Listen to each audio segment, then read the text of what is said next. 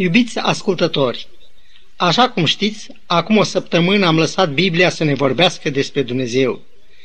În urma cercetării Sfintelor Scripturi, am aflat că ele vorbesc hotărât, atât în Vechiul cât și în Noul Testament, că există un singur Dumnezeu. Și totuși în Cartea Genezii, în primul capitol la versetul 1, este amintit numele lui Dumnezeu ca fiind creatorul cerului și al pământului. Apoi, în versetul 2, ni se vorbește despre Duhul Sfânt. Așa cum ne-a învățat Mântuitorul, Duhul Sfânt este acela care dă viață. Dar în versetul 26, tot în primul capitol al Genezii, stă scris. Apoi Dumnezeu a zis, să facem om după chipul nostru, după asemănarea noastră. Versetul acesta vorbește neîndoios despre o pluralitate în Dumnezeire. Și dacă vrem să știm mai mult în privința aceasta, atunci să citim în Evanghelie după Ioan primele trei versete din capitolul 1. La început era cuvântul și cuvântul era cu Dumnezeu și cuvântul era Dumnezeu. El era la început cu Dumnezeu.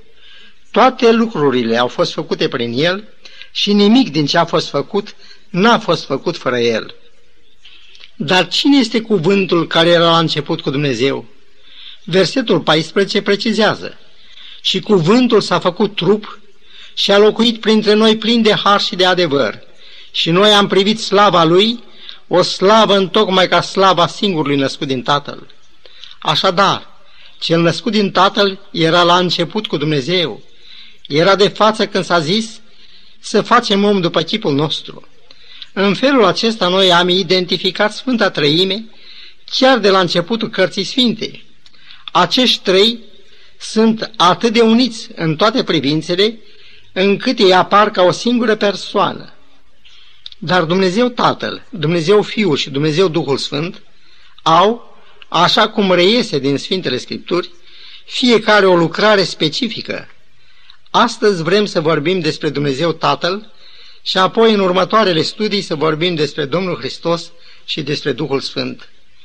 Noi știm atâtea despre Domnul Hristos și despre Duhul Sfânt. În ce privește pe Tatăl, cunoștințele noastre sunt destul de limitate. Un tablou unic în felul lui și care ne înfățișează pe Dumnezeu Tatăl, îl găsim în Daniel 7, versetele 9 și 10. Scena judecății finale este descrisă acolo. El șade pe un tron care are înfățișarea unor flăcări de foc. Versetul 10 spune, un râu de foc curgea și ieșea dinaintea lui. Mii de mii de slujitori îi slujeau și de zece mii de ori zece mii stăteau înaintea lui. S-a ținut judecata și s-au deschis cărțile. Scena aceasta, pe câte de înfricoșătoare, pe atâta e de reală. Totuși în dragostea lui, fără margini, pentru o lume vinovată, Dumnezeu a ales pe preiubitul său fiu să moară în locul nostru versetul 13 ne-l înfățișează pe Mântuitorul venind înaintea lui Dumnezeu pentru a cere achitarea tuturor acelora care, mărturisindu-și păcatele, au crezut în el. În capitolul 6 al cărții sale, Isaia are și el o viziune a tronului lui Dumnezeu. Serafimii stăteau deasupra lui și fiecare avea șase aripi, cu două și acopereau fața, cu două și acopereau picioarele și cu două zburau strigau unul la altul și ziceau, Sfânt, Sfânt, Sfânt este Domnul oștirilor. Atunci prorocul s-a înspăimântat și a zis, Vai de mine, sunt pierdut, căci sunt un om cu buze necurate. Dar iată răspunsul lui Dumnezeu față de îndreptățita temere a omului păcătos. Citez, eu locuiesc în locuri înalte și în sfințenie, dar sunt cu omul zdrobit și smerit, ca să înviorez duhurile smerite și să îmbărbătez inimile zdrobite.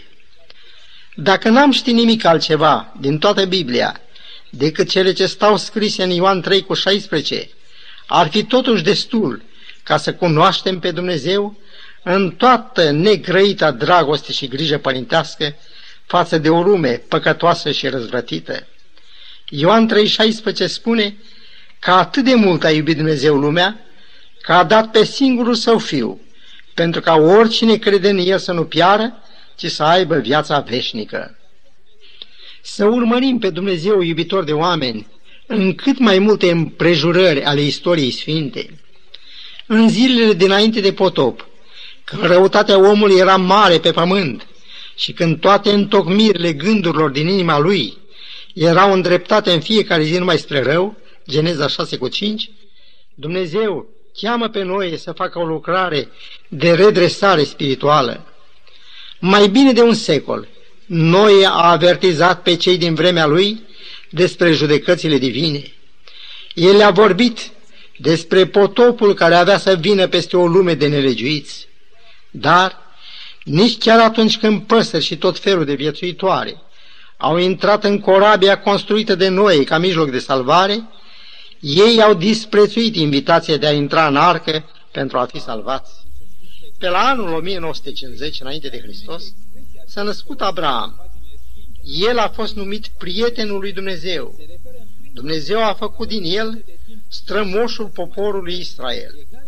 Timpul nu ne îngăduie să vorbim despre minunile dragostei lui față de acest popor. Pentru el a fost judecat și lovit Egiptul. Domnul a despicat Marea Roșie pentru trecerea lor. Le-a dat mană din cer și apă din stâncă. Fiindcă Dumnezeu dorea să locuiască în mijlocul lor, le-a cerut să-i facă un sanctuar. Un nor care noaptea se transforma într-un stâlp de foc era semnul vizibil al prezenței lui Dumnezeu în mijlocul lor. Privind doar aceste crâmpeie de istorie, ne dăm seama cât de bun e Dumnezeu. Noi, oamenii cu legile justiției omenești, suntem mult mai aspri în judecare și condamnare celor vinovați. La oameni nu există iertare, de îndată ce cineva a călcat legea. În cartea lui Daniel, capitolul 6, versetele 13 la 19, ni se istorisește despre acest bărbat că a fost condamnat pentru credința lui la aruncarea în groapa cu lei. Versetul 14 spune că împăratul s-a mâhnit foarte mult și până la sfințitul soarelui s-a trudit să-l scape. Dar oamenii aceia au stăruit de împărat și s-au prevalat de legea mezilor și perșilor, care era categorică în a spune că o lege întărită de împărat nu se poate schimba.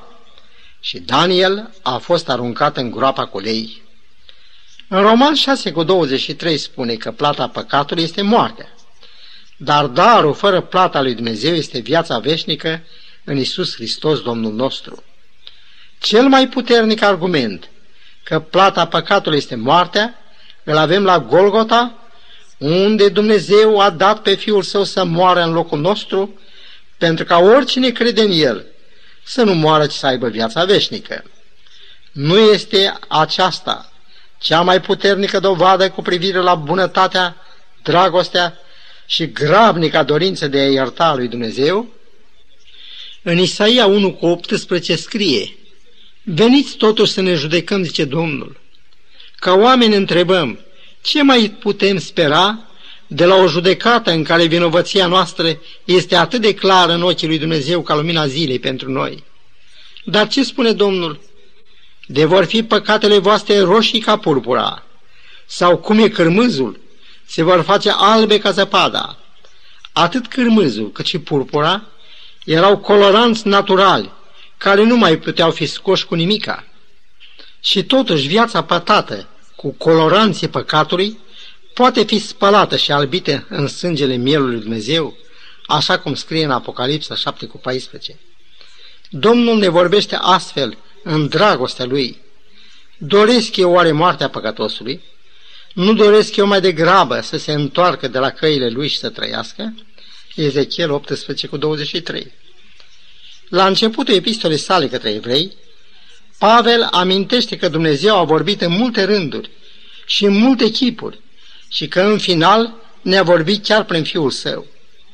O temă deosebit de interesantă și originală este să vorbim despre multele chipuri prin care ne-a vorbit Dumnezeu. Așa de pildă, dacă citim cartea prorocului Asea, aflăm despre niște stări de lucruri cum nu se poate mai dureroase și mai îngrijorătoare. Adulterul a ajunsese o plagă națională. Cuvântul spune, toți sunt preacurvari, capitolul 7, versetul 4. Și cuvântul continuă, fiecare jură strâmb și minte, ucide, fură și preacurvește, năpăstuiește și face omor după omor. Despre conducătorii spirituali de atunci stă scris, ceata preoților este o ceată de tâlhari. Domnul a zis lui Osea, du-te și ia-ți o nevastă curvă. Dar Gomera, acesta este numele ei, foarte curând s-a dovedit a fi necredincioasă. Ea a născut mai mulți copii nelegitimi. Totuși, iubirea profetului pentru soția lui rătăcită rămâne mereu aceeași. Zadarnic a încercat el să-i câștige inima. Ea l-a părăsit fără urmă și, în final, el o găsește într-un târg de sclavi. El face tot ce poate să o răscumpere. Osea este desigur o ilustrare a iubirii lui Dumnezeu către cei din timpul acela. Și întrucât cartea lui Osea face parte din cele 66 de cărți ale Scripturii, ea ne vorbește și nouă celor de azi. Tema principală a cărții este iubirea de neasemuită a lui Dumnezeu. În ciuda tuturor decăderilor lor și nevredniciilor, Domnul continuă să iubească. Osea 11 cu 2 scrie, Dar cu cât prorocii îi chemau, cu atât ei se depărtau. Versetul 4 spune, I-am tras cu legătură omenești, cu funii de dragoste. Și în capitolul 14, versetul 4, Domnul declară, Le voi vindeca vătămarea adusă din ascultarea lor, îi voi iubi cu adevărat. Desigur, un sentiment de teamă, rușine și vinovăție pot fi adesea cauza unei rețineri. Dar Domnul spune, Tu ești robul meu, te aleg și nu te lepăd. Nu te uita cu îngrijorare, căci eu sunt Dumnezeul tău, eu te întăresc, tot eu îți vin în ajutor, eu te sprijinesc cu dreapta mea biruitoare. Isaia 41, versetul 9 și 10. Sfintele Scripturi, în nenumăratele lor declarații, ne vorbesc despre Dumnezeu ca Tată. Maleahii 2 cu 10 spune, n-avem toți un singur Tată, nu ne-a făcut un singur Dumnezeu. Iar Apostolul Pavel declară, Iată de ce zic îmi plec genunchii, înaintea Tatălui Domnului nostru Isus Hristos, din care își trage numele orice familie din ceruri și pe pământ. Efeseni 3, versetele 14 și 15. Biblia este mai mult decât o carte cu învățături spirituale, care n-au fost și nu pot fi egalate. Ea ne vorbește despre Dumnezeu, care este dragostea întruchipată, așa cum ne orientează acum magnetic al busolii în ce privește punctele cardinale, la fel cuvântul lui Dumnezeu ne arată iubirea Lui. Pot să se mute munții, pot să se clatine dealurile, dar dragostea mea nu se va muta de la tine și legământul meu de pace nu se va clătina, zice Domnul, care are milă de tine. Isaia 54 cu 10. Din cele studiate am văzut răsturnări și prăbușiri de necrezut, poporul scos din robia Egiptului, aceea cărora Domnul le-a zis să-mi facă un locaș și eu voi locui în mijlocul lor, s-au clătinat, chiar dacă lucrul acesta părea atât de imposibil ca și mutarea munților din locurile lor. Dumnezeu e Tată, e Părintele îndurărilor și El, așa cum stă scris, iubește cu o iubire veșnică. Oamenii își pot restrânge ascultarea și credincioșia, dar Dumnezeu este același ieri, azi și în veci. El iubește cu o iubire de neasemuit. În Isaia 49 cu 15 se face o comparație între iubirea lui Dumnezeu și iubirea de mamă. Mama este, în experiența omenească, ființa cu o iubire neobosită și neegalată. De aceea Domnul o folosește ca o ilustrare a iubirii lui față de noi. Și Domnul spune, Poate o mamă să uite pe copilașul ei și să n-aibă dragoste pentru propriul ei fiu, dar chiar dacă s-ar întâmpla așa, eu nu te voi uita. Redat după versiunea Living Bible. Așa cum pomii nu vor înceta să înflorească și să aducă rod, așa cum soarele nu poate să nu lumineze și să încălzească pământul, la fel și Tatăl nostru Ceresc nu va înceta să ne iubească. Și dacă prin mintea cuiva ar sufla vreun vânt de îndoială, să privească la iubirea lui Osea față de Gomera. Femeia atât de nestatornică, de disprețuitoare față de iubirea lui. În ciuda necredincioșii ei, el este legat de ea și dorința de a o aduce înapoi, pentru el îmbracă gândul mântuirii unui suflet. Dar nu acesta este temeiul meu cel mai bun. Iubirea lui Dumnezeu întrece iubirea lui Osea, așa cum soarele întrece lumina unei lămpi. Și dacă cumva iubirea lui Dumnezeu nu poate fi cuprinsă și înțeleasă de orice minte, atunci să privim la Golgota, unde Fiul lui Dumnezeu moare pentru răscumpărarea noastră. Golgota este dovada și manifestarea iubirii în culmea strălucirii și frumuseții ei neegalate. Privind pe oameni, așa cum sunt, cu toate decăderile, slăbiciunile și păcatele lor, ne întrebăm dacă într-adevăr meritau tot ceea ce a făcut Dumnezeu pentru ei și dacă sunt vrednici de iubirea Lui. Faptul că Mântuitorul a văzut suflete prețioase chiar în cei ce l-au torturat, se vede clar din rugăciunea Lui, Tată, iartă-i căci nu știu ce fac. Aceasta e o dovadă că lumina adevărată a iubirii nu pălește, nici chiar în fața celei mai înverșunate opoziții. Iubirea e un principiu care stă la temelia guvernării lui Dumnezeu. El vrea să-l așeze și în inimile noastre atunci când zice, iubiți pe vrăjmașii voștri, ca să fiți fii ai Tatălui vostru care este în ceruri, că cel face să răsară soarele lui și peste bun și peste răi, și dă ploaie și peste cei drepți și peste cei nedrepți.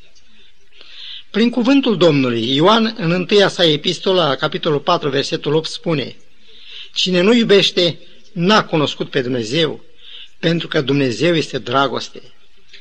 În fața darului lui Dumnezeu pentru omenire și în fața agoniei de pe cruce a Domnului nostru Isus Hristos, Ioan spune, dacă astfel ne-a iubit Dumnezeu pe noi, trebuie să ne iubim și noi unii pe alții. Și încheierea versetului 12, dacă ne iubim unii pe alții, Dumnezeu rămâne în noi. Într-adevăr, cum ar putea rămâne Dumnezeu într-o inimă în care stăpânește ura, dorința de răzbunare sau simplă indiferență? Și Domnul spune, același verset, dacă ne iubim unii pe alții, dragostea Lui a ajuns desăvârșită în noi. Dacă Osea a dat pe față, așa cum am văzut, iubirea răbdătoare și iertătoare a lui Dumnezeu, ce să spunem despre acela trimis de Tatăl, ca să ne vorbească despre iubirea lui și planurile lui, cu privire la ceea ce a pregătit El pentru noi, atunci când ne vom întoarce în paradisul pierdut de primii noștri părinți din pricina păcatului. Atunci când Mântuitorul curăța pe leproși, îi făcea pe oloși să meargă și pe muți să vorbească, când deschidea urechile surzilor și ochii orbilor, el arăta iubirea tatălui său, a cărui vrere venise să o împlinească. Câtă iubire, într-o totală lepădare de sine a arătat el, când s-a plecat să spere picioarele lui Iuda. Și Biblia ne spune că știa cine avea să-l vândă. Era în planul lui Dumnezeu ca dragostea lui, precum și sângele lui, să fie vărsate și pentru buni și pentru răi. Marele Apostol Pavel, în Roman 2 cu 4, ne arată că bunătatea lui Dumnezeu ne îndeamnă la pocăință. El nu a exercitat nimic altceva prin care să facă pe oameni să-L iubească și să-L asculte, decât dragostea, bunătatea sa nemărginită. Trei din parabolele Domnului Hristos ilustrează în mod deosebit iubirea lui Dumnezeu față de o lume pierdută. Prima este aceea cu oaia pierdută din Evanghelia lui Luca, capitolul 15. Ea ne reprezintă pe noi. Păstorul care a plecat să caute e însuși Domnul nostru Isus Hristos. Hotărârea aceasta a adus asupra sa toate suferințele îndurate și despre care ne vorbește cuvântul lui Dumnezeu. Cea de-a doua parabolă ne vorbește despre drahma pierdută. Ea reprezintă o imensă valoare pierdută în cămin. Cât de bun este Dumnezeu că ne spune că pentru a câștiga pe cei din casa noastră este necesară aprinderea unei lumini și lumina e Hristos. Apoi măturatul casei ne arată că pentru a salva pe cei din casa noastră, cel mai adesea copiii noștri, care asemenea drahmei nu-și dau seama că sunt pierduți, este absolut necesară o reformă în cămin. Ferice de cel ce, în lumina cuvântului lui Dumnezeu, face ordinea atât de necesară creșterii spre mântuire a celor dragi din casa lui. Parabola fiului risipitor pune față în față gingașa grija tatălui din parabolă, care reprezintă pe Dumnezeu, și păcătosul care duce o viață destrăbalată în lumea depărtată a păcatului. Iubirea lui Dumnezeu se dă pe față și prin traceea, că aduce vremuri de restriște care fac pe păcătos să-i fie dor de casa părintească. Întoarcerea acasă e prilej de mare bucurie. Ea e socotită ca un vier din morți. Dreptatea lui Hristos ia locul hainelor zdrențuite ale păcatului. În locul ocărilor, cuvenite după părerea omenească, tatăl îi pune un deget, un inel. Aceasta reprezintă repunerea lui în toate privilegiile, cinstii și autorității. Iubiți prieteni, sărbătoarea din casa tatălui în cinstea fiului întors acasă reprezintă bucuria aducere oi rătăcite la cele 99 de lumi nerătăcite. Asemenea păcătosului vinovat de la cruce, să spunem și noi acum, Doamne, adu-ți aminte de noi când vei veni într-o împărăția Ta. În numele Domnului nostru Isus Hristos te-am rugat toate acestea. Amin.